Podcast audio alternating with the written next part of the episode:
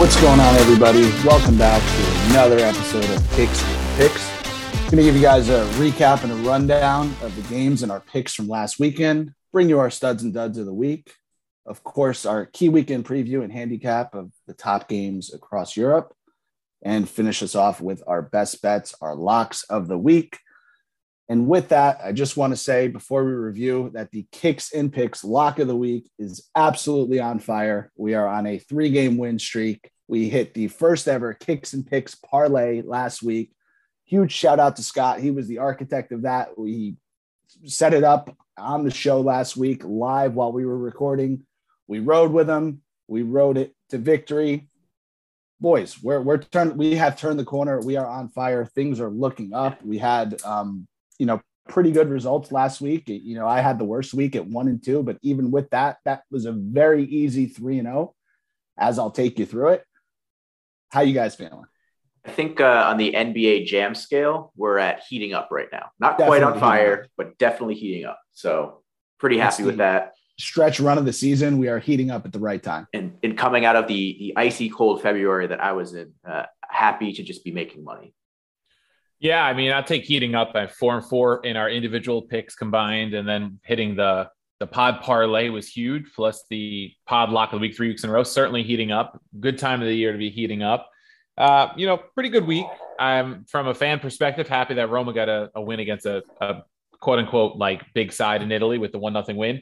Screwed my over-under pick of two point five with the over. I, I expected goals in that match, but as a as a Roma fan, I, I love seeing a shutout against uh, and not allowed the team that scored four the week before. So I'll, I'll take like it. Is that their first shutout of the year? I feel like it's the first shutout. That- no, it's not their first shutout, but like first shutout of significance probably, I'd say. It depends on who you ask, because Scott would tell you that Atalanta is a Serie B team. It's a movement. Yeah, they are. You'd be right. Look at their form. I think they have two wins in their last ten games. Like that's not That's not going to get anything done. Yeah. I mean, I take it. I don't care. Name value. I take it. Uh, I still don't know why my Borussia Dortmund match that I picked money line got postponed. I have no idea. I was a little disappointed in that because I had them near even money um, yeah, against like a, a lower table team. So I was, I was disappointed. I thought that would have maybe been the pick that put us over the top and put us at a winning record for just the individual picks, but I guess not. More notably, no, I think that breaks your streak of no pushes, right? Yeah, my first push because, and it's a match that was never played. yeah, that's a that's a streak over. That's it, yeah. man. Yeah. So before Scott gets into his winning week, I will just share my misery. I could go on a very long rant here. I will not do that because you guys are awesome, you listeners out there. But uh, I did go one and two. Sassuolo was an easy victory. I don't know what four one five one. I don't yeah, even know what I think the final they might was. Five, yeah, five goals. I mean, that was a no doubter. The one that hurt. Uh, two of them actually, both losses hurt. The the Hellas Verona, both teams to score. I think it was a one one game by the twentieth minute. So we had seventy minutes to get a, a third goal to hit that over. Um, sorry, I said both teams to score. I think Steve had that bet. I had the both um, teams to score, yeah. So I had the over. We had seventy minutes to get one goal. Chances aplenty. Posts were hit. seventy minutes, couldn't find it. Hurt like hell. Nowhere near as close to the worst beat was my Roma bet, Roma Atalanta, team to score in the first thirty minutes. We got a goal in the thirty-first minute and change. Not even two minutes to lose that bet. And the, the bitch of it more than anything else is that like there had to have been six to seven minutes of players laying on the ground, water break. I don't even know what happened. I'm just, as I'm watching it, I'm texting these guys and I'm just so livid that I'm like, yeah, you know what? This bet sucks because yeah. if it was at the end of the game, at least I would get five or six minutes of stoppage time back. Well, that time just kept on ticking. And of course, you know, Tammy scores that goal with about a minute and twenty seconds after I lost the bet. Yeah, that was classic Italian soccer. That kind of came back to bite you there where these guys were flopping around and, you know, going for the Oscars for, you know, worst uh, impact that didn't actually occur. Absolutely. It, It's it was Serie yeah. B like, as Scott would say. So Very that much. one hurt. One and two could have very easily been two and one, three and oh. Fortunately, Scott had a better weekend. Yeah, I did. I mean, obviously, I've been riding the Man City train. Uh, that was an easy win uh, over uh, Manchester United in the Manchester Derby. I mean, it was a four to one shellacking. I think the second yes, half. I don't know if United even touched the ball. Uh, so that's a nice, nice way to just get a little bit of, of, of cash in the pocket. Not a huge return, but still a win is a win. Uh, the big one for me was the over in the Arsenal-Watford game. Uh, that one was very, very easy, as it was a nine a.m. game, and by about nine fifteen a.m., uh, that was all but locked up. Uh, two goals in the first, I think, eleven minutes. Uh, they had three goals in the first half, five total goals. So that was a good win. Uh, only loss. Once again, corners coming back to bite me. Uh, I thought I had this one in the bag too, yep. But in a weird twist of events, once again, we had a half where Chelsea, I had over six and a half corners. Chelsea scores three goals in the second half and didn't net a single corner. So every shot went in the net. Every cross went to a player that put the ball in the net. What do you, what guys, are you gonna guys, do? corners, corners suck. That's all I can say. No, they do. I, they do. I, they do. I, I did win. I did win. Uh, you know, I, in the Manchester Derby, I bet a couple of the like promotions that Caesars had going on, specials, whatever they called them. And I did hit, I think it was City over four and a half each half or something. So that, that was good. But then I also had one of their, like, they had two props. One was both teams to score, United to win, both teams over a corner and a half each half, or the reverse with City. So put two dollars on each because, you know, they're like plus four thousand for the United yeah. one, plus fifteen hundred for the City one. And Manchester United got three corners in the first half. City carried their weight. Both teams scored, which United scoring pretty early. I was like, oh, this is set up pretty good. Well, yeah, United, I think, had one corner the whole second half and yep, kill, killed it. Could have been an easy, easy win on a, a low-risk, high-reward bet, and corners just suck. They're tough, but yeah. There's nothing more fun to root for. So I will continue to bet them. And this yeah. is the week. Uh, I'm not going to jump ahead, but this is the week where we will be hitting a corner prop on Kicks and Picks. Yeah. Oh, and six, I think, right now on corner props. Yep. So we, yep. uh, we've got some, I mean, at some point the tides will have to change. It's just a lot. So average. Eventually we're going to go back and redo the standings adjusted for corner bets, where we just take all of those out, and you guys are going to see that we win money. Oh yeah. Yeah. So no, our, our next Todd parlay should just be like three corner bets, then just three corner props, and you know, that's just it. Reverse it you all. Guys right just there. Faint us, absolutely. Oh, God, no. But it was, and most importantly, in all that is that we we basically nailed that Manchester. I mean, the previews of last weekend, I think everything that we said came true. Coach went against our advice and took the over in that Roma game. I think we called that a rat line. Um, Scotty definitely nailed that Manchester Derby. And look, at the end of the day, it was a it was a great weekend of. of football to watch, and it was a great weekend for all of us. So we're looking to do it all again. Sure am. All right. Well, let's move on to one of our favorite segments, our studs and duds. Who do we have that lit up that score sheet, Scotty? Yeah. So a good transition. We mentioned three goals in the second half for Chelsea against uh, Burnley, two of which were scored by Kai Havertz. So he gets my stud of the week. Uh, seems to be the solution for Chelsea's problem with Lukaku. Uh, we were talking about how they haven't really created much offense up front. They've been relying on their uh, attacking defenders to score a lot of their goals. Uh, but Havertz has really stepped in the last few weeks, obviously scored two this weekend. He had a goal against Lille in the first leg of their uh, Champions League tie. Uh, and even in the fi- cup final uh, against Liverpool, I think he was probably their best player. So I'm sorry, uh, which cup again was that? The the Carabobo, Cara, and, and, Carabao. And what, what's that again? Just for have you found any yet? Have you found any? I, I, want, it, I want everybody to know I did the research. I went um, to probably six or seven different local markets over the course of the last week trying to find this drink. I, I just think it doesn't exist. It yeah. might be a front. It may not even really be an energy drink. Second biggest energy drink in Thailand. Not cracking the top twenty in the U S apparently. I don't even know that it's cracking the top fifty. Yeah, it's, it's crazy how many energy drinks are out there. Because as I look for them, I'm like, what is this? This isn't. Yeah, I, I, I found at least before. seven or eight new ones this week that yeah. just didn't even know existed. So, but yeah, Kai Havertz, you get my stud of the week. Good performance. Probably Chelsea's savior. We'll see how it goes moving forward. Deserved. I don't know if I could have predicted saying this about two months ago, ever for the entire season, but my stud of the week is Newcastle United. When we first started kicking around the idea for this pod back in December and started doing some demo recordings and finally recorded our first episode, Newcastle was in the relegation zone. At they were, risk what, of they nineteenth. Were the relegation zone. yeah, yeah, they were in nineteenth. Right. Uh, pretty much wondering if the, the Saudi money was even going to be able to enough to save them in the winter in the winter market because things didn't really go their way. The one guy they do sign, Kevin Trippier, gets hurt. One of their two like signings that they made, and I guess it hasn't mattered because Newcastle is now five oh three in their last eight, dating back to December twenty-seventh. So it's been a winning year so far, twenty twenty-two, for them. They did lose once in in the League Cup to eliminate them there, or the F A Cup, whichever one it was. But in the in the Premier League, five oh and three, the last loss was awesome. to City back on December nineteenth.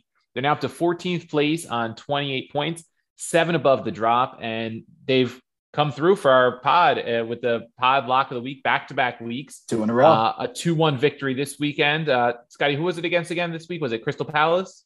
Yeah. Yeah, over Palace. Up to nothing, too. I yeah. mean, like, yeah. pretty much controlled the game and then got a little and careless. But I don't know. It's still not getting the respect of the the people making the lines, as you'll see later on. But, you know. I, okay. I give them, we will take advantage until they do. They deserve a stud. No, no doubt about it. In my stud of the week, uh, I promised it on Twitter. Scott and I were talking. It has to be Takumi Minamino from Liverpool. Um, he has more goals than our official dud of the season, Messi. And as of this recording, Messi, another dud today in the Champions League. Big dud. Huge dud. Did nothing. Um, and Minamino has a thousand less minutes played. This guy is the quintessential bench player, quintessential let me play in the League Cup. Let me give the guys some relief. Let me get some fresh legs in there. A thousand less minutes played, more goals than Messi. Um, and I just feel like every time he's on the field, he's on the score sheet. Uh, so he did have a double in the F A Cup. Um, I think that he he's the stud of the week, and he gets to enjoy a Carabao on us. Yeah, and, and to add to that, you know, look at who Messi's playing with, right? Like, he's got Verratti and Mbappe and, and Neymar playing around him, kind of helping him feed passes. When when Minamino's playing, he's not playing with Salah or Mane or Firmino right. or any of those guys. Like, he's playing with like Origi, he's playing with the kids, you know, Curtis Jones or uh, Tyler Morton, who's the the D M for that fills in for Fabinho on these cup games. So a lot of that is just work that he's doing on his own, being in the right place and, and having really good finishing. I think the last yeah. two goals he had were like clinical finishes. So, and listen, Scott follows Poole, right? He'll be able to give us the insight. But one of two things happen as a result of this. Either he gets more playing time, which yeah. clearly he deserves, or he's going to get sold and he will carry this on to some other team. And yeah, the hope is that he's going to be kind of Firmino's replacement. Uh, we talked about it, I think, a month ago. But, uh, you know, the, the top three, the front three, the traditional front three for Liverpool are all running out of contracts at the end of yeah. next season. So, obviously, he's trying to extend Salah, but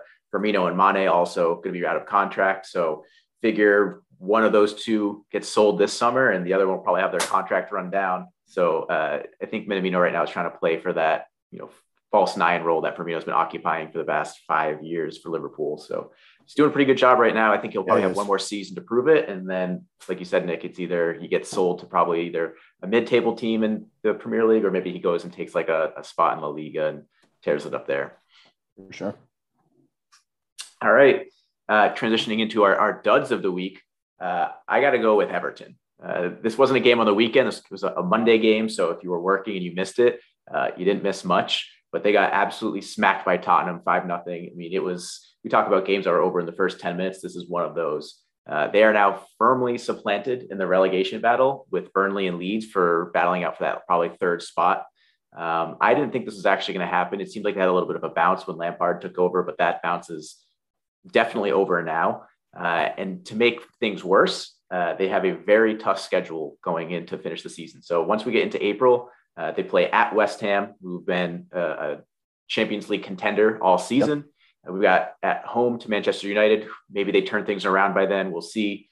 Uh, home to Crystal Palace. We've talked about our Jekyll and Hyde. They can turn in a performance at any point. And then they have a run of at Liverpool, home to Chelsea, at Leicester, home to Brentford, which is probably going to be a must-win game for them. And then they really? finish the season at Arsenal, who we've talked about has been the probably favorites now to finish in that fourth place spot. So not a whole lot of opportunities for them to get points to close out the season. Uh, and I think relegation is definitely, you know, within consideration at this point. Love yeah. to see it. Complete opposite of Newcastle. I, you know, a month and a half ago, you're saying Everton, not playing well, but probably safe from relegation. Newcastle steeped in the relegation battle. Now it's complete, complete one eighty yeah. for those two sides. And so uh, I was just, I was just going to say, just to close it out, they're very fortunate that Leeds are somehow doing worse than them, because if it was down to just them and Burnley for this third spot, Burnley has kind of turned it around a bit. You know, Weghorst has come in and scoring goals for them. I mean, they did just get smacked by Chelsea, but other than that, they've been able to compete with pretty much everybody else they played with. And, I would and, think they'd be in a lot more trouble. No, and, and you mentioned Leeds, Scott. We have to say it's it, we're contractually obligated to say this. We did caution you guys to not make them a, an automatic easy overs. And uh, even though they they kind of dominated the game last week, certainly had the chances to score goals. Uh, they definitely looked much improved on defense. I was just going to say, manager. yeah, only gave up one goal. Doesn't bode well for Everton if you consider that that maybe Jesse Marsh can turn things around just enough for Leeds defensively that they can pull out a couple wins. It really puts a lot of pressure on Everton. Yep. Uh, yeah, it, it could get it could get ugly in the other part of Liverpool, the blue part of Liverpool. Yeah. Uh, Scott, Scotty would probably enjoy that more than yeah. anybody. It would be lovely. Wait, speaking of getting ugly, Steve, who is your dud of the week? My dud of the week, Manchester United. I mean, how could you go anywhere else? I understand they lost to Manchester City. I don't think any of us expected United to win at City at all. We we said it last week. There's even with the the value that there was for them, plus money on the draw, no bet, and, and money line, we said, you know, we still trusted, I think it was West Ham against Liverpool more to, to find a draw, no bet result with really good odds. But this was an absolute beatdown, as Scott mentioned before. Uh, after falling behind early, fifth minute, uh, Kevin De Bruyne scored early. United leveled it on the score in the twenty-second minute. You're like, oh, maybe they'll hang around a bit. No. Uh, any concern for the pod parlay, which was included City, Liverpool, and Arsenal, was quickly alleviated minutes later when I think it was a twenty-sixth minute. De Bruyne scored again. City ended up holding seventy percent possession. They outshot United twenty-four to five. United is now out of the top four, and Arsenal has three matches in hand.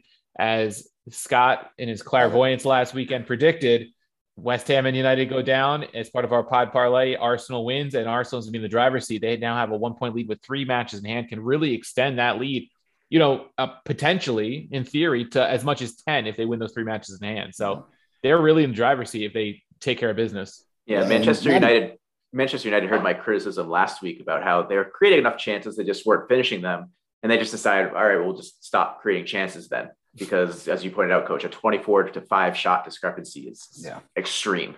And they were yeah. always going to be overmatched. But, I, I mean, that team is just in disarray. The the locker room's in disarray. I don't want to get too far ahead of yeah. ourselves. I know we're previewing them as one of our games, but deserved dud of the week, to say the least.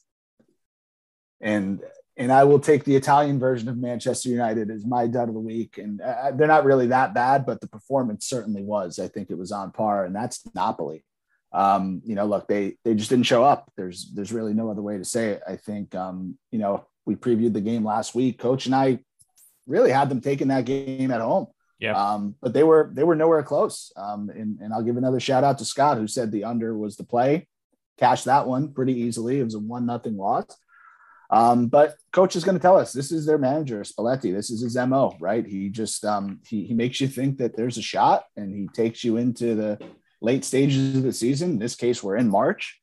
Um, and then the team just kind of collapses. And, and that's kind of what happened here. I mean, this Milan team, yeah, battling for first, but not a great team, not a great lineup, not even a great performance from Milan. It just, I thought Napoli was brought nothing to the table. And, and Spalletti left Mertens on the bench for the whole game. I don't know if there's this weird thing where they don't want to trigger a clause in his contract, so they don't want him to play and they don't want him to score. I heard rumors like that going around. I don't know how true it is. It's ridiculous if it is true. You have to win this game. Um, Chucky Lozano was left on the bench. I don't know. The, the one of the only dynamic guys you have, you better play him. Politano was terrible. Um, he was pretty terrible too. And then you got Osimhen, who was flip, flipping and flopping around on the ground the entire game. Um, you know, I think he did have a, a penalty not called against him that very easily could have been called a penalty. That play aside, he was just kind of flipping and flopping. So um, I, I just thought everybody was ineffective, and, you know, you got the title on the line, and, and the team barely gets a shot on goal. So that, to me, regardless of anything else, is the dud of the week.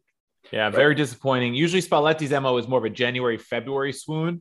We'll see if it happens. This time. Yeah. He made some March this time. We'll see if things go differently, because I was looking at Napoli's schedule. It's, it's not very easy on the way out. Yeah. They're, they're pretty safe in third right now in a Champions League spot.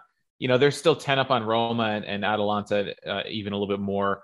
But listen to the schedule they have coming down the stretch. If they slip up this weekend against Verona, which we'll talk about, you awesome. know, then it's Udinese, Atalanta, Fiorentina, Roma.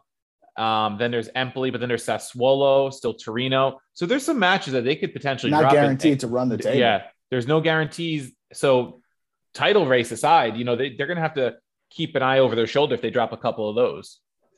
Yeah, we're getting to the point where I, I think whoever ends up finishing at the top of the table at the end of the season, we may have to put a ban in place on celebrations on the field, because nobody's really gotten into it and taken control of the, the, the title race. And if whoever ends up wins it, I feel like they're just going to end up backing into it. Like I could see this being a You're game exactly where, right. where like the team that finishes in first loses, and it's watching whoever's in second or third to see if they can win to, to t- overtake them. And then they end up winning just because those teams don't take the points. Like so, that's going to be how this all finishes up. As we were putting together our, our outline and our notes for this recording, that's almost word for word what I put down is that like, this is just going to come down to who slips up the most or who slips up the least. That's yeah. who's going to win the title. And you, Scott's exactly right. We're going to be, we're going to be celebration police. We're going to not allow them. They have to take the trophy. They can, you know, show it, and then they just got to walk straight into the locker room. No celebrating. I agree. That's fair. All right. That's going to wrap up our studs and duds of the week. I think we nailed it again. Uh, so let's just move on to the game previews. What do we have coming up this weekend? Yeah. So uh, in England, probably the biggest game of the weekend is going to be Tottenham Hotspurs at Manchester United. Uh, at this game, there's a lot at stake because I think it's probably a must win for, for each team at this point if they want to get into the Champions League. You know, a loss here for Spurs pretty much takes them out. I think they're in seventh place now. That would pretty much keep them uh, five or six points below with uh, only one game in hand to Arsenal. United, we talked about, I think they're four points behind right now, but they've got three games behind Arsenal. That, that would pretty much kill any chances they have. So really here, I think either of these teams need to win. I don't even know if a draw helps them that much. It might kind of just be a, a death by a thousand cuts if you take the draw. So really got to put your best foot forward here, try to get all three points uh, if you want to have a chance of playing in the, the top European competition next season. Coming into the game, uh, biggest storyline is, of course, Cristiano Ronaldo. Uh, so for those that were watching the Manchester derby, they noticed the, an absence of Ronaldo. He uh, wasn't in the squad, gets dropped the day before. Rumors were that he flew back out to Portugal. Um, some some discussions on whether that, that was injury rehab related or not. Is he Probably having another kid not. or something? He might be having another kid. You never know with that guy. He's yeah. right? Like somebody's always pregnant. Yeah. So it, there's something going on. Uh, and at the same time, you know, you, you, you're dropping Ronaldo, who's been your, your number nine this whole time. Didn't even start Rashford in this case. Uh, they ended Insane. up going with nineteen-year-old Anthony Elanga. So uh, really a, a lot of concern now up top for, for United. They went from having a, a pretty stacked front line uh, to now being very, very thin. So gonna see how they how they cope with that. Uh, even worse for them, the one t- guy that they are still counting on is is Harry Maguire, who has just been absolutely Trash. laughably atrocious Trash. for for weeks. I mean, every week there's a new clip on Twitter of him just like falling over his feet or or whiffing on a clearance that directly leads to a goal. So Uh, it's pretty sad when, you know, the one guy that you can actually pencil into your lineup every single week is probably the one guy you don't want in your lineup every single week. So a, a lot of concern right now for United. They're kind of slipping a bit. Um, they really need to right this quickly if they want to have a chance at achieving anything really this season, or else it's just going to be another lost year with a summer full of questions over who's going to be sold. Can they get anybody in? And, you know, who's going to manage the team? Who's going to manage them? Uh, Lots to play for for them. Uh, on the other side, Spurs have been on a little bit of a roller coaster. Obviously, had that big win against City several weeks ago, and then promptly followed it up with a dud against Burnley, um, and then have had two big wins: four oh against Leeds, who again everybody scores four goals against Leeds, but uh, not everyone. Then, yeah, and then a, a big five no yeah, there. True, true.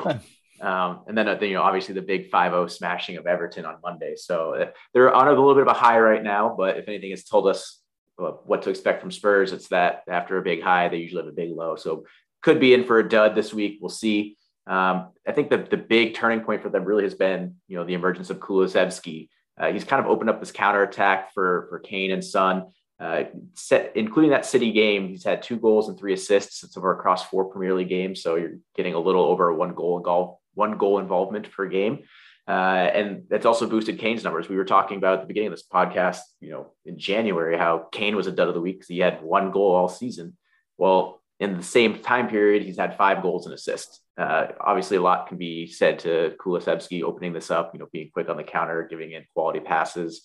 Uh, and even Son, two goals, two assists. That's pretty much what you would expect from him. But again, this team would have been underperforming with these guys playing up top for, for many weeks. So maybe they're starting to turn things around. Uh, could be a sign of a, a, a big momentum changing win here for Spurs. But for sure. Again, like we said, it's been a roller coaster. So if anything, I could very easily see them being the, the team that pulls up and puts a, a two oh dud uh, against United when they really need it the most. But but wait a minute, you're telling me that Juve like stifles attacking talent that can go elsewhere and start to produce? Because Dejan Kulusevski looked like absolute garbage last year and a half at Juve after he lit up Serie A playing for a Parma side that was fighting relegation. He goes to Juve for, I don't remember like how much. forty million, right? Yeah, it was like so, it was something, something decent. Stupid. Actually, and the team that profited was Atalanta because they owned his rights while he's at Parma, by the way. So, you know, that club just continues to do good business selling players. But here he is now in the Premier League, and he and he's lighting it up for a Spurs side that was struggling before he got there. Uh, hello, Max Allegri. Maybe, you know, you weren't doing something right with him. He's making Conte's football look progressive. He's a skill. Max Allegri is doing it. that that I guess, like, he's, you know, if uh, Allegri's a, a dinosaur, maybe, like, Conte's evolved to, like, the Ice Age or something. But, it, yeah, it, it, make, it makes him, yeah. So, what's, you know what I'm starting to wonder as you talk about it? Maybe all that time off hurt Spurs. Like maybe they're a team that's now benefiting a little bit from just being in a rhythm, from having games. You know, you're you're playing multiple times a week, and players, you know, you can only do so much in practice. Maybe the fact that they're on the field together, and I think things have kind of settled in for them. I mean, we knew things were bad under Nuno. Uh, really weren't playing well. They were being, you know, beaten down pretty bad on, on a regular basis, losing three one, four one here and there, which is very uh, unlike them. You know, they do lose, but usually they're not getting smoked like they were. And then Conte coming in, we knew Conte is, when he comes into a team that he needs to kind of clean out, he, he's very abrasive. We've talked about that earlier. And he had his demands with the players he wanted to get in. He wasn't getting those players in. So that was a lot of drama.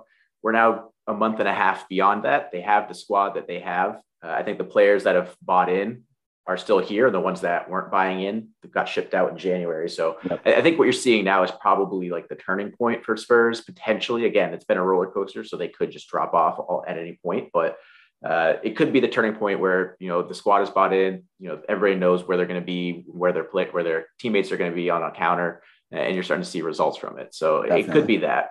And you know what? I'm looking at the table right now. They're in seventh place, four, uh, th- only three points behind Arsenal, and they've only played one more match than Arsenal. Whereas United, you know, has the three three matches that, you know, they can use to their advantage against Manchester United, against West Ham.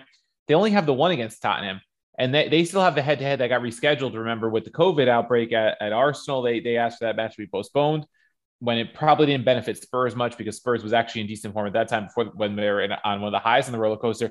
You know, Spurs wins a match like this, they might be put United kind of in their rear view with those two matches in hand, and maybe it becomes a, a North London derby for the fourth spot. You never know. Yeah, that's sure, a storyline to watch for sure because yeah. like like we said last week, sometimes these storylines are are better than fiction, and uh, you know, uh, a North London derby to determine who gets the fourth and final spot of Champions League would be just about as good as it gets as far as uh, truth being better than fiction. So speaking of better than fiction, what's better than fiction are these lines that I'm about to rattle off to you guys. And we have to decide, are they fact or fiction? Do these lines accurately predict what's going to happen? Or is it just a rat line? Does it not make sense? Is it fantasy? Um, I, I think we all have our opinions, but want to let the listeners know what's going on.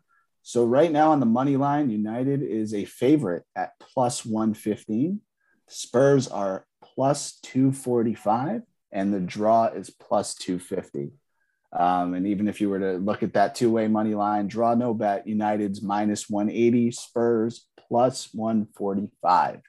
And on the goal line spread, Spurs getting half a goal at minus one thirty. So Spurs a little bit of an underdog here. Um, certainly, I think we all have our opinions here, but based on everything we just told you about these two teams coming in, none of that makes sense to me. Yeah, yeah this, it, it goes against logic, basically, from what we just said. Yeah, this is just clearly the tipping, the giving the, the, the home field advantage, the tip of the iceberg, basically saying, hey, you know, both teams may not be great. Maybe one is in slightly better form, but the team that that's home might play a little hungrier, and they might put up, you know, obviously getting the help from the fans will, will contribute, but it, it doesn't make a lot of sense considering what we saw on just this past weekend. Obviously one team winning yep.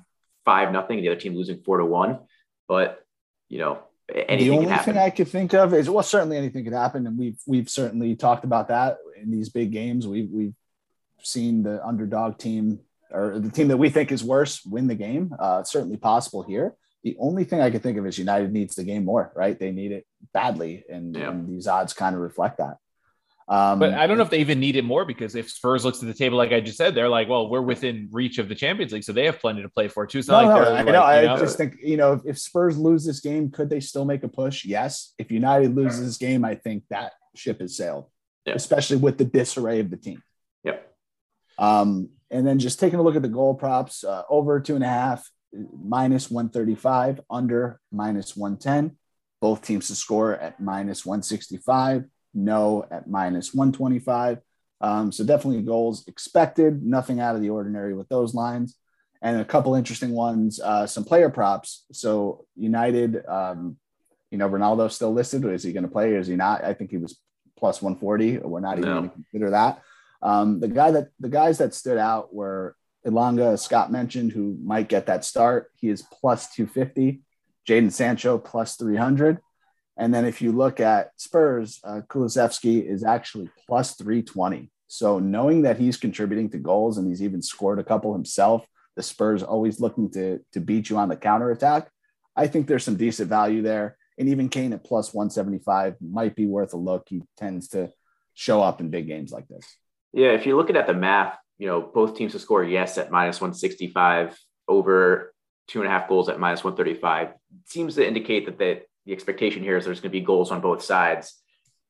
Looking over at United, who's going to score those goals for them? Yeah. You know, it, it Sancho at plus three hundred is crazy. I mean, he was the one that scored in the against Manchester City, and it was an incredible finish. So we know what kind of quality he has. We know what pace he has. I think that's going to be the turning point. Um, I, I think if I'm going with something, I, I would put a little bit on Sancho for yeah. to score, because if, if you're expecting a, both teams to score, yes, you, you obviously need a goal from United, and I don't see anybody else giving it to him. So that's where I would go. For sure. Anything else, Coach, or are we, we good to move on? No, I, I think I think you guys make great points. I mean, I, I don't see how United's favored besides the fact that it's home field, like you said, but even even now, how scared are teams to go to Old Trafford against this United? I don't, I don't know. Not, Con- especially no. a, a Conte managed side is not going to be like, oh shit, we're going to Old no. Trafford, like the ghost of Old Trafford or anything, you know? Yeah. The one thing to watch though, especially if you're looking at uh, putting in any props for, for Tottenham goal scorers, we know that they like to score and they do best on the counter. Um, the reason why they lost against Burnley was Burnley sat back and absorbed the pressure. And then, you know, they got their goal on the counter. So we'll see what, what kind of strategy that Ragnick puts in. Uh, we know he's playing the four two three one, but is he going to try to run a high line? Is he going to let, you know, the, the two midfielders, probably be Pogba and McTominay, sit back deep? Uh, that's probably the way to get the result against Tottenham. But, uh, you know, if they play open, then sure, Kane one seventy-five, that's probably as good as gold. Um, but sure. Sitting back, then you might be in for a, a bit of a ride. All right. Um, Shifting around, uh, other big game of the weekend, we got Newcastle visiting Chelsea.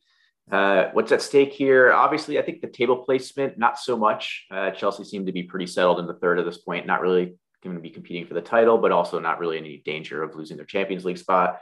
Newcastle, as Coach pointed out uh, earlier in this episode, they seem to be pretty safe from the drop zone, uh, seven or eight points above uh, that third spot. So not too much really in terms of positioning the table. However, I think what's most at stake right now for, for Newcastle is this is an opportunity for them to prove that they are going to be a legit team moving forward. Um, you know, we we talked about how rough of a season they had to, to begin with, and, and are certainly turning things around. I think they have the second best form in the league over the last six games.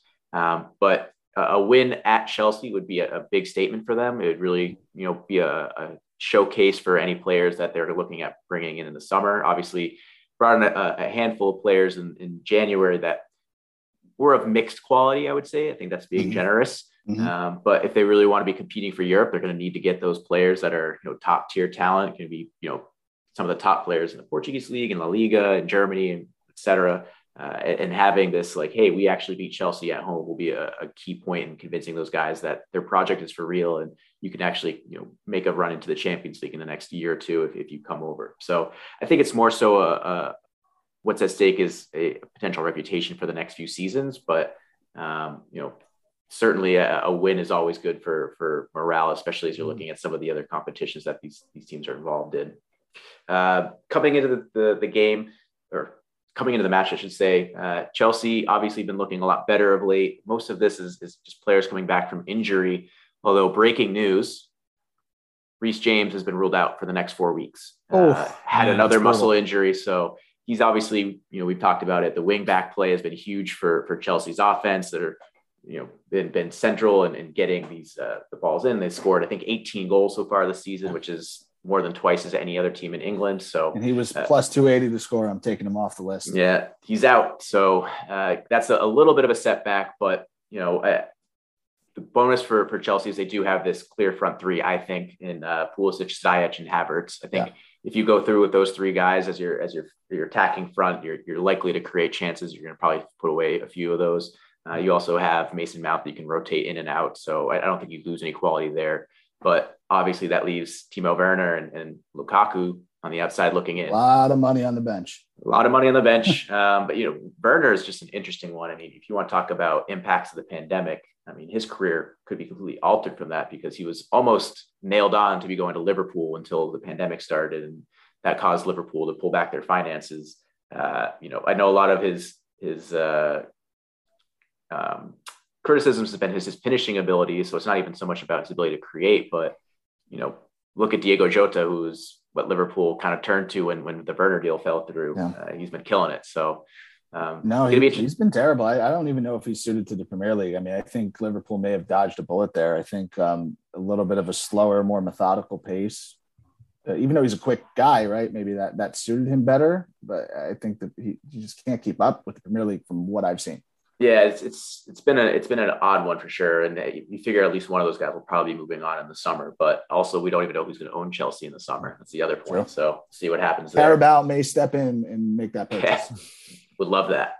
Um, on the other side, Newcastle, as I talked about, probably the hottest team in the league outside of Liverpool. Uh, and I, honestly, I think this is a testament really to Eddie Howe. Um, we got to give him some credit. You know, the the players that are really at the forefront of this turnaround are guys that have been in the team the whole season. They're not the new guys that they brought in. Uh, Joe Willock and, and Joe Wellington have really improved that midfield. That was always my, my biggest criticism of them is, uh, you know, they had decent attacking players with Saint Maximin and they had Callum Wilson, and their defense was not great, but suitable for at least a, a, a to be above the relegation zone. Mm-hmm. It was just that midfield that was really lacking quality. And these two guys have really turned it around for them. I mean, Joe Wellington coming in from being a forward into learning this midfield role has been key for them. Joe Willock has been on fire lately, and so credit to him. Um, and then, you know, probably the most unheralded signing that they brought in is probably the one that's making the most impact. I know Trippier got hurt, but uh, Dan Burn, who came in from Brighton, uh, has been a very, very solid center back, partnering with Fabian Schär there, really anchoring that defense. And we talked about it. If you want to get out of the relegation zone, you got to have a good defense because you got to get points or in any way, shape or form, whether mm-hmm. that's three points from scoring or just even a point from holding the other team to, to nothing. So uh, shout out Dan Burn. He's been uh, a real star for them that I don't think a lot of people know about. So I want to give him his, his due credit. And then perhaps the most heralded signing coming in was uh, Guimaraes, who still hasn't found his footing yet. Uh, he's been coming on as a substitute, hasn't really made much of an impact besides getting a card here and there. Uh, so we'll, we'll keep an eye on that. I mean, if, I think if he comes through and, and, and you know makes good on on what his promise is, uh, then Newcastle will really have a, probably a, a top eight midfield potentially. Uh, it's kind of crazy to think about, but uh, you know they definitely have quality there. Season. Oh, so, for sure. So it's a good good building blocks. And so, yeah, and before we get to the odds, I think it's it's worth noting that both these teams, both uh, Newcastle and Chelsea, have games midweek. It's actually a Thursday game. Um, so Newcastle will be traveling to Southampton, uh, and that's a, actually a pretty big trip. So if you're not familiar with the geography of, of England, that's about as far as you can get in terms of travel distance within the, within the country. Uh, and then Chelsea will be visiting Norwich. So two away matches before this game. Um, so should should be equally tiring for both. But as we know, uh, typically the teams that fare better, these are the teams that have the most depth. So you could maybe see a, a Timo Werner start midweek just to give give whoever on the front three some some you know resting minutes. But yeah. um, also injuries and suspensions. We just talked about uh, Reece James coming through with a, a an injury as of today. Don't know what else that could that could hold. So make sure you're yeah. paying attention to any injuries, you know, right card suspensions, et cetera. Yeah, short turnaround time Thursday to Sunday for sure. Um, so the odds here, um, you know, maybe what you expect. I think they're a little harsh on Newcastle considering their current form. Uh, and Chelsea, you know, has been only okay, but Chelsea is a huge favorite, minus three forty on the money line. Newcastle plus one thousand, draw plus four seventy-five. And on that draw no bet, Newcastle still plus seven fifty. Um, on that goal line spread, Newcastle will be getting one and a half goals, and you can currently get that at minus one oh five. So that's pretty close to even money. Um, you know, just goes to show you they, they expect Chelsea to handle business here. Uh, you know, certainly as an observer, I'm hoping the game's a little bit closer than what these odds are projecting. I, I just don't think Newcastle's getting the respect that they deserve. Uh, I don't know that they win this game, but I, I think they're a lot closer than a than a plus one thousand underdog. Yeah. I was shocked when I saw that line come out when, when, when we were going through and I'm looking at, you know, potential picks and locks for the week. I, I expected Chelsea to be favored, no doubt, and, and fairly decently favored, but plus a thousand and plus seven fifty draw no bet for Newcastle, a, a team that's undefeated in eight straight Premier League matches, even getting a goal and a half at almost even money. Even if they go and lose that match two one or something, and you take that, you're you're, you're getting even money pretty much for that. Uh, so this could be a one nothing game. Yeah, I mean, are you, you going to sweat out three forty uh, minus three forty no. for a one nothing Chelsea win? No, uh, I'm no, no I'm, I'm I'm looking at taking a shot at the the spread for Newcastle, or yeah, even if, money. It's or or a little bit on draw no bet to to maybe make some uh, very low risk high reward type of bet. Not I'm not saying bet yeah. uh, you know, the I, house I don't on have it, the but, odds here, but. It, something like that. Uh, take a look at the double chance, right? And uh, for our listeners, yeah. if you don't know what double chance is, that's uh, you're you're looking to kind of take the underdog team, so you'll get the win if the if the underdog wins or if it's a draw. Um, and you they're, they're probably around plus money for something like that. So it's basically like you're taking um, the spread in, in terms of a result, right? Because yeah. if the draw actually turns into a win, but usually it'll be at more favorable odds because it's not plus, plus two sixty-five. There you go. plus two sixty-five. So that gets you a win if, if this game winds up as a draw. They get uh, anything out of it. Yep. So that's it's not terrible, not a terrible bet in this case. Um, and then just for the goals, over under two and a half, minus one fifty over, plus one twenty on the under. And then both teams to score is plus one ten, minus one forty-five uh, for the no. So I it just looks to me like nobody is expecting Newcastle to score a goal. Yeah, I would take the under here. We just talked about Reece James and what he's kind of meant for the team. Uh, take advantage of that. I mean, I'm sure the line's probably shifted a little bit, but, you know. No, these teams both, are going to be tired. Yeah, both teams playing midweek. You got an injury already. I, I would take the under. You're going to get plus money. And, you know, if Newcastle doesn't score, you're, you're looking at Chelsea having to score three, which I just don't think happens. No, definitely not. And um, just some player props. Havertz is plus one sixty to score. Uh, not not great, but of all the – the guys up front, he had the best value. And if you're looking at Newcastle, Alan Saint-Maximin, who Scott mentioned, I, I think this guy's been pretty dynamic out on the wing. Uh, he seems to create a lot every game. He is plus four fifty to score. Uh, he's not a true forward, but he he seems to score as many goals as anybody else on this team. Yep, for sure. So. Yeah, and just to throw out there, um, a lot of unders recently for Chelsea and, and Newcastle. So it definitely is potential there. Yeah, I mean, right. If, if Newcastle's going to get a result, they need, they're going to need what? Two goals. Uh, do you yeah. trust them to score two? That's going to be tough against a Chelsea team. I think the unders to play. I agree. All right. Well, those are the two biggest games in England. Coach, what do we have going on in Italy? Yeah. So we're going to go just a more general roundup uh, on the, the peninsula this week. No real marquee matches to, to preview. Uh, just to recap last week, we kind of mentioned it in our studs and duds. Milan with their win at Napoli, now top of the table, sixty points and twenty-eight matches played. Inter, two points behind with the match in hand, so potentially could retake the lead with that match in hand. Uh, Napoli down to third on fifty-seven points, twenty-eight matches played. And Juve still kind of, you know, hanging around in the periphery, fifty-three points, twenty-eight matches played. Not playing great, but getting results now and slowly creeping up the, you know, not the table, but cutting the gap a little bit. Um, probably the marquee match in this week would be Verona-Napoli. If you're a neutral, you don't really have a stake in any of the, the, the teams in Serie A. You're more of a Premier League or La Liga or somebody else, you know, type of guy. You would just want to watch a Serie A match. I would probably watch the Verona-Napoli match. Um, Napoli can't afford another slip up, and Verona at home will be tough. Verona went and got that one one draw at Fiorentina last week. They had uh, they got a two two against Roma a few weeks ago before that. So they played pretty well. They against score a them. lot of goals. Yeah. Um, they've, they've been scoring. See, the funny thing with them is last year under Ivan Juric, they played one of the best defensive football in Serie A, didn't give up a lot, but didn't score a whole lot. This year, they've completely changed the way they play. They're scoring yeah. a lot of goals. And if um, I'm not mistaken, they have two guys that are in the top ten in the league in scoring, right? With Simeone and Barak. I think yes. Barrick's still in the top ten or real close Simeone to it. Simeone is uh, fourth or fifth. Third, third yeah. right now still. Uh, let me just double check. Yeah, Simeone, fifteen goals, is third in the league. I know Barak has ten. He's somewhere also in the top ten. Uh, this list only goes to five, but I know he has ten. Yep. And I think Gianluca Caprari, who scored from the spot last week, uh, has another eight. So definitely a team to keep an eye on. They're a lot of fun lately. And Napoli's not fun. I mean, I'm no. sorry we talked about it, but, you know, S C M N is um, – listen, the guy's got talent, and he's adjusting to Italy, and I'm not – you know, he's hurt. He's, he's playing with the the um, Batman mask. The, the Phantom of the Opera mask on his face, right? Like, it's it's not easy, but I don't think the formation suits him. They're playing that four two three one or sometimes even a four three three. Like, he's not a big guy. He's not a prototypical striker, so he's kind of out on an island by himself.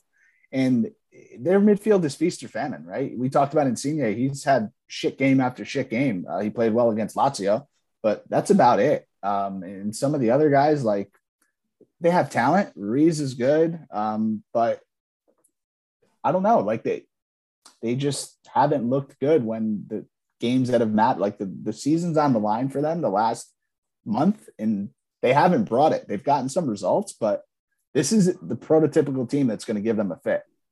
Yeah, I, I definitely see them having a hard time.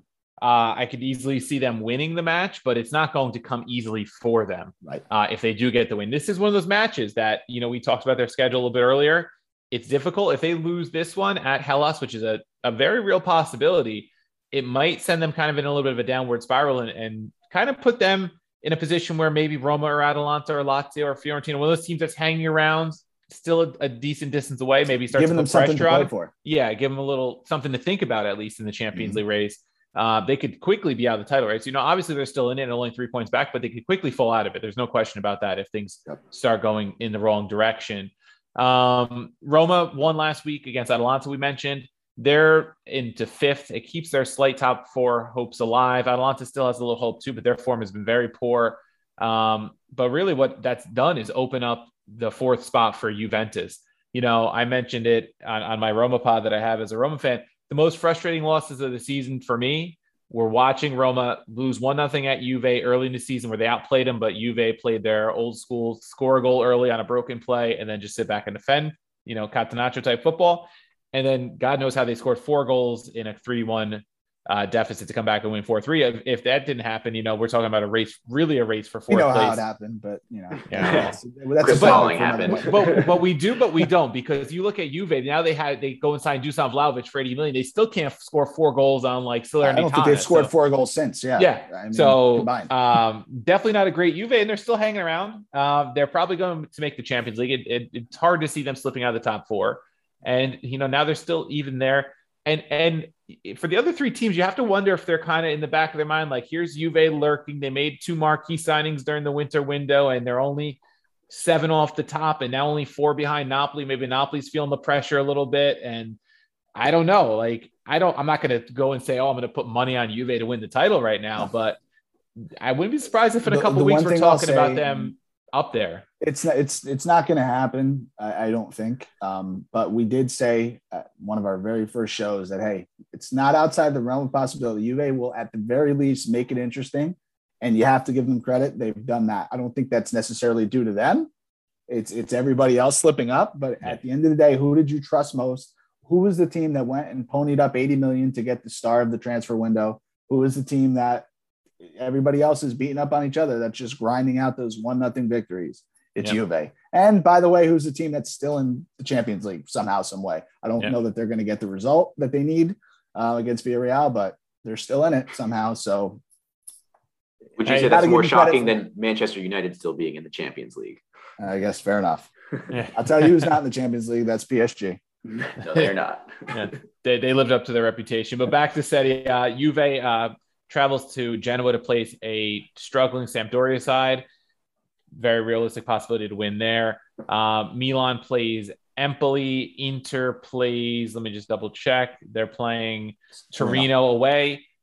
So Milan at home, probably the, the one you'd probably peg as the quote unquote easiest win, just because Empoli's in very poor form. So in, if you're looking at the title race, um, around the league though, not like we said, not really many, any, any marquee matches yeah. to keep an eye on, but keep an eye on those races.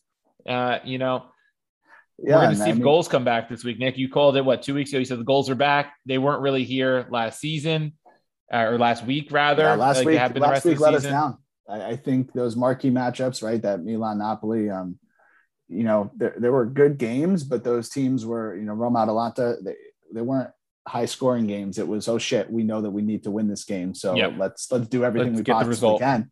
Um, but this week, I think goals will come back because it's, it's more of a lopsided schedule, right? There's in most games, there's a pretty clear favorite against a pretty clear underdog. So I'm expecting goals to come back. Um, So what are the lines looking like on some of these yeah, matches? Yeah, so we'll we'll take you guys through just some of the interesting odds of the week, um, you know, for, for these matchups. So uh, Coach mentioned Napoli, plus one ten, Hellas, plus two sixty. Um, you know, must win for Napoli, but Hellas definitely some value if you're looking at a, a scrappy underdog that has proven they can get results this year. Um, the closest game of the, the week in terms of, of teams that are equally matched and in terms of odds is Spezia and Cagliari. Uh, Spezia is plus one sixty, Cagliari plus one ninety. I think Coach will tell you that he likes Spezia in this situation, and uh, I'm waiting for a verbal head nod from him. I'm going to say I'd be cautious because Cagliari has been playing much better of late. They, since, they have since, been, but they haven't been scoring goals. Yeah, so, you know, this is a match where both teams would probably be content with a draw as well because they're sitting sixteenth and seventeenth. Uh, three and four points off the relegation zone. A win is like yeah, you know, a win is gold for either one. You're talking about yeah, you're you're you can almost taste salvation. But so I actually like Spezia plus one sixty. I think um, they they outplayed Juve last week, didn't get the mm. result. Definitely created more chances, but they've they they're also at home. Weight, they've punched above their weight class all year. They're at home. Cagliari's not very good. Lazio destroyed them last week. Um, You know, I would take a shot with Spezia here. I think that could be an entertaining game. It could be a one nothing game. It could be a zero zero game, but it's teams that at least on paper, um, you know, should should be a good matchup for each other. And then uh, another one that that caught our eye was Roma. Uh, so, you know, not not in the greatest form, but coming off of their perhaps biggest win of the season. They are plus one twenty-five favorite to Udinese, who is plus one eighty-five.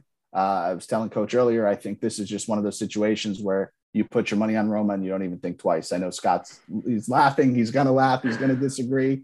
He'd be right. But um, that's just too good of a price against a team that's terrible. So, is Mourinho uh, back? Is he done with his suspension? He is back. Yeah. Okay. He's back. Well, maybe that's it. Maybe maybe you want like the, the return of Mourinho and you want to just ride that wave.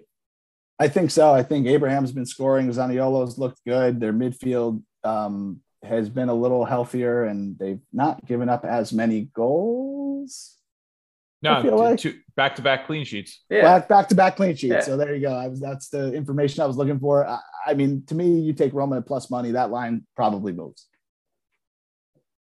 Yeah. I, would do I mean, it, I guess yeah. I, I don't like to say, because as a fan, you know, obviously I, sometimes my views are skewed on Roma, but that jumped out at me as a value pick. If that was Lazio or Fiorentina, I'd say the same thing at plus one twenty-five at Udinese. Right. So to me, this is this is what I'll say for Roma. I will take them at plus money, plus one twenty-five against the worst team. If they do not get the result, they are officially banned from the bet slip. This is a make this is a make or break pink slip game for Roma. Loser leaves town. Loser leaves town. And we know Roma's a loser. No, they're they're gonna take that one. Um, and then we mentioned Inter minus one forty, Torino plus four hundred. I think Inter gets the job done there. Uh, should should be pretty straightforward. And Juve minus one fifty at Sampdoria. Samp has been terrible. They're plus four twenty-five. They were down two nothing. Uh, I think to a very beatable team last week. I forgot who they played. Coach, remind me. But I mean, it was Samp. One, oh, so they lost. It was one of those like, yeah. oh man, they could, they can, they might be able to win this game. They were down two nothing before I even turned it on. I think it, it might have been Udinese, right? It was Udinese. There yeah. you go. right? So again, who we just who we just said was terrible hosting. They are terrible. They are terrible, but that just shows you how bad Samp is. Samp is even yeah. worse somehow, some way. Uh, so if Juve was not banned from the bet slip, I would be taking that minus one fifty to the bank as well. I expect them to handle business, but they unfortunately are not allowed to be bet on. So who are we allowed to bet on? Who are we taking this week? We need to have a we need to have an official list. We will publish the list for the listeners. All right. I think uh, that segues yeah. nicely into our, our hat trick of picks. So I will I will get the ball rolling. Um, I will start with looking through the picks this week. Uh, not a lot that jumped out at me. So terrible week. There, it was lines, so. a lot of picking through a, a bare field. But in that field, I did find one that I think there's some value to, and I think it's a pretty good chance. And that's Aston Villa, draw no bet at West Ham, plus one forty. So Aston Villa, another team that's been benefiting of getting healthy lately. Their attacking options are now all available. So they have their full component of Buendia and Coutinho and uh, Ollie Watkins and Danny Ings. So they have every ability now to score goals. On the other side, West Ham just lost Jared Bowen, who we've mentioned countless times on this podcast as being the key player for West Ham in terms of creating chances and scoring them. So that's a big loss. Uh, right, they said he's been undergoing M R Is this week. Uh, no confirmation on the timetable for return, but you got to figure if you're going through M R Is and it's still Wednesday, you're probably not playing on Saturday. So yeah. I'm going to take uh, draw no bet for Aston Villa plus one forty. And again, like Nick says, don't even think about it. Just take it and go. That's it. And they're coming it's off great, a four goal performance, right, Villa? Yep. Four, yeah, they're yeah. healthy. They're they're scoring goals again. Tyrone Mings is a pretty decent center back, so he can actually you know help anchor that defensive line. Uh, just yeah. got to hope that they can score enough to to make it an easy one. You don't got to sweat it. Great number. All um, right. I'm going with uh, Inter minus one forty at Torino money line. Inter go. bounced back in a big way last weekend against Salernitana on Friday, pounding the, the last place team five nothing after really struggling to score for quite a few matches in a row. They were eliminated from the Champions League by Liverpool, but did win the match at Anfield one nothing, not aided by a red card by, uh, for Alexis Sanchez right after they scored. It It really, Scott, for like thirty seconds, were you like shitting bricks and then just were a little like nervous? Relieved? Yeah, for sure. I mean, especially because Salah hit the post like six times up until yeah. that point, and that's usually like the plot of how you yeah. have one hundred percent. Your heart broken. That's how you nope. lose a match, right? Yeah. Um, so Sanchez bails you, you out. I don't know if you lose a match, but you definitely lose a bet. Oh, yeah. That way. Yeah. We did lose um, a bet that way, Nick. Yes, I guess the, the, the benefit parlay. of uh, Inter losing that match and being eliminated from the Champions League, obviously they can now squarely focus in the league and trying to win the Scudetto. Uh, they're now chasing rivals Milan, like we said, but with that game in hand and enter this knowing they need a win you, because Milan plays the day before, most likely will have won that match by then. So to keep pace, they're probably gonna have to win. Uh, Torino has improved overall this season compared to last season under Ivan Juric, uh, had them playing pretty well early, but they're in a poor run of form right now. Winless in their last six, uh, three win, uh, no wins, three draws, three losses, while losing their last two home matches to get this eighteenth place Venezia and seventeenth place Cagliari. Very, very poor, poor losses for them. So I like Inter here, knowing that they need a yeah. win. And, and we didn't get too much into it in our preview because I knew this was coach's pick, and I, yeah. I have a, I have a prop on Inter as well. But I think this is as straightforward as it can. And I be. think minus one forty is pretty good value on that. Definitely, I, I expected yeah. this to be more like the Chelsea Newcastle line. Yeah. You know, like if, if it was at the San Siro, probably would be. Here, yeah, and the odds couldn't be any any uh, further apart. So uh, I'm with you, Coach. I, I think I'm riding with that bet as well. And I, I probably took your money line lock. Yeah, uh, to you, me, you took two of my picks before I could get I, on. I think, so I think this is equally as easy. We're going back to Sassuolo. They came through for me last week. They are minus one twenty at Salernitana. Coach just mentioned Salernitana is in last place. Gave up five goals last week. Uh, Sassuolo can't stop scoring, so it's all the same reasons I took them last week. They're on fire. Let's just take it to the bank. There's nothing really more to say. I'd be shocked if we don't go three and zero on our money lines this week. Well, that's that's how we go zero and three. Yeah, that's how we go three. Yeah. Nope, nope.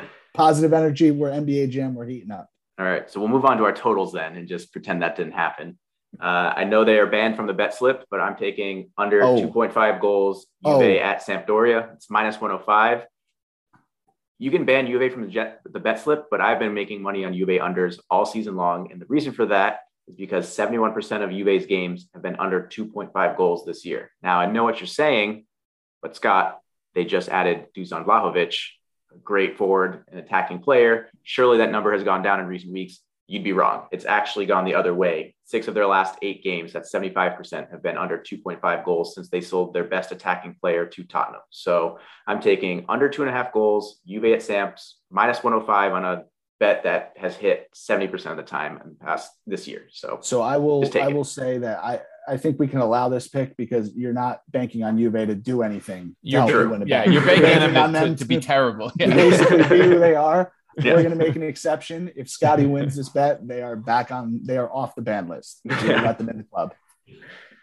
All right. So I'm also going with an under that. I, I didn't really like many of the overs in terms of their value. The ones that seem like obvious overs were like minus one eighty. So I'm going a, a, a bit with a bit of a counterintuitive pick here, going with an Atalanta under two point five against Genoa at plus one ten. The under has hit in Genoa's last six Serie A matches and three out of uh, Atlanta's last, Atalanta's last five most recent league meetings. Sounds a bit crazy to take an under an Atalanta match, considering just a couple weeks ago they scored four um, shut out against Sampdoria. Game. They were shut out. Their recent form combined with Genoa's new style of play under Blessin, the uh, German C T, makes it seem like that this is a distinct possibility. And I didn't like much else, so I'm going to go a little bit against the grain here. No, I think you got to do it. Plus money.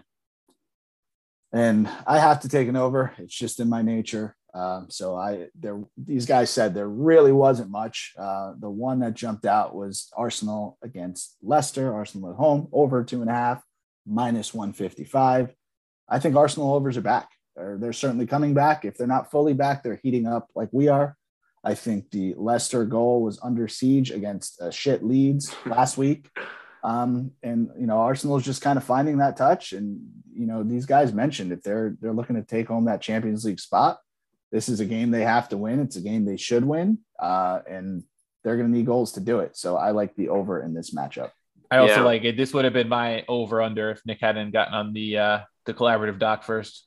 Yeah, we talked about Arsenal's attack last week and how clinical they've been. They've been able to score, you creating know, twenty or thirty percent more goals yeah. than they've had chances created. So definitely a good one to to, to take for, for an over because it doesn't require much for them to score. Um, moving on yeah. to our props, uh, I'm going to be taking a, a prop that I'm two and zero on so far, so we'll keep going with it. And that's first team to score. I'm going to go Love with it. Tottenham in the Tottenham United game. Uh, we talked about the preview. United's attack right now in, in disarray. Really, Jaden Sancho is the only one that's creating much. Um, well, on the other side, Tottenham's attack is really starting to click. You throw in the Harry Maguire versus Harry Kane matchup, uh, and I feel like this one has to be a W. So you don't need Tottenham to hold on to a win. You don't need them to even hit any sort of over. You just need them to be the first team to put the ball in the back of the net. You're going to get plus money for it. Seems like a good one to take. Tottenham first to score. No, and I like this bet. This is this is the modification of the way we got burned last week with the goal in first thirty minutes. Oh, yeah. This could yeah. be a goal anytime. I like it. It makes a lot of sense. I can't believe it's plus money. Oh, yeah. Easy one. All right. I'm going to go back to the Sassuolo match. I like them as the money line pick. Nick Ray took the money line. But I was looking for uh, a sort of profit on this match. And Sassuolo at Salernitana. First half, if Sassuolo goes into halftime with a lead, they're plus one thirty-five. Nice. Uh, I, I expect them to jump out to a lead before halftime and route to winning the match. It's hard to see uh, Salernitana really taking a lead into halftime, even at home. I don't know. I, Sassuolo came out firing last weekend, and I expect more of the same. I think it's a great value at plus one thirty-five. Uh, a little different, little different prop pick than I usually look to, but like I said, not a lot of great picks. So I, I'm going to go against the grain a bit here, and maybe it'll work out. Jump in. The water's warm. I love it. And I am going back to where it all started. Here it comes. Corners. Corners are back. I am going to enter, enter team total corners at Torino over five and a half. It is minus one oh five. Ex- with the exception of Liverpool in the Champions League, where they were definitely outclassed in the midfield by Liverpool. Uh, Inter have been a corner machine. Uh, they, I talked about it last week and the week before. They've had a ton of chances on goal, ton of block shots, shots wide. I think that they're going to continue that. They're going to be looking to score. Lautaro has been scoring goals and getting chances, and they just will be getting corners because Torino won't know what to do with themselves. So this, to me, is the this is the bet that gets kicks and picks into the win column. We are oh and six on corner bets. This is going to be the winner. Yeah, I like this pick just because the way that Nick has approached this pick is like how, if you've ever gone to like a racetrack on like a weekday and you see the old guys sitting up in the stands, just watching the horses train. That's what Nick has been doing with this Inter team, watching every single game and just like scribing every corner onto his hand and counting them over and over and over again for the last four or five matches. And this is the culmination of that work. So this is it. I will ride with this one just because I've seen Nick put in the effort. I don't see how it can lose. I appreciate you. Thank you for the support. We do it for you guys. We do it for the listeners. We are degenerating for you, but we also have to turn around that oh and six number on corners. So we this do. is the game. We need to win. Well, th- this should explain then why when I took uh, I took a prop yesterday in the Liverpool Inter, Inter match, I figured Inter would be the one with the onus to score goals. They would end up with more corners, and they ended up with two, and Liverpool had eight. So I'm hoping it was just Inter saving well for your bet on the weekend. And it was one of those two where we looked at the lineup that Inter put out there, and they won the game, and you know, for a varying amount of reasons. But the lineup they put out, you like, you're saying to yourself, "Where's Inter? Like, they know, you know, they need three goals. Like, where are they? This isn't going to do it." Yeah, and, and that kind of came to fruition throughout the course of the game. So yeah. Unfortunate, but Torino's a completely different story, and Inter have been tearing up corners uh, in the league. So I fully expect them to get six. So the now this is probably the most important pick of them all, though, because no we're riding a three match win streak as as a collective with the lock of the week. Now three and one overall. I think we should pause for that like dramatic pause for the listeners to try to take a guess based on what we've said this whole episode of what our lock of the week could be. And then we'll let you take it, Nick, because you were the one that proposed it first and Scott and I went with it. Yeah, you might notice we didn't get into the the full-blown analysis once we read out the odds because we were saving it for this, but it has to be Tottenham at Man U. Draw no bet is plus money, plus one forty-five, going for four in a row. This is the pick. Yeah, I mean, obviously I liked it. I, I took Tottenham scoring first. Usually that's a good indication of that you're going to win the game, but like I said, it, this one, it, it I don't see how this really loses. United are just in such, you know, disarray right now. Um, I think it would be a classic. It'd have to be, honestly, I hate to say it, but it'd have to be a classic Spursy moment where they just yep. don't show. Yep. Yeah. And it was, I mean, all three of us, as we're looking through the lines, we're researching our picks, we're talking to each other. This jumped out to the three of us immediately as we have to take it. And there's no way it should be at this incredible value. So this is a, a patented, you put your money in the best place and you live with the result. And that's what we're doing here. Yeah. I mean, if they're home, they're probably minus money. No doubt. Form. So ride with us, ride with Tottenham, four in a row. Well, guys, appreciate it. Thank you for another great episode of Kicks and Picks. Thank you all for listening in. Hope you enjoyed.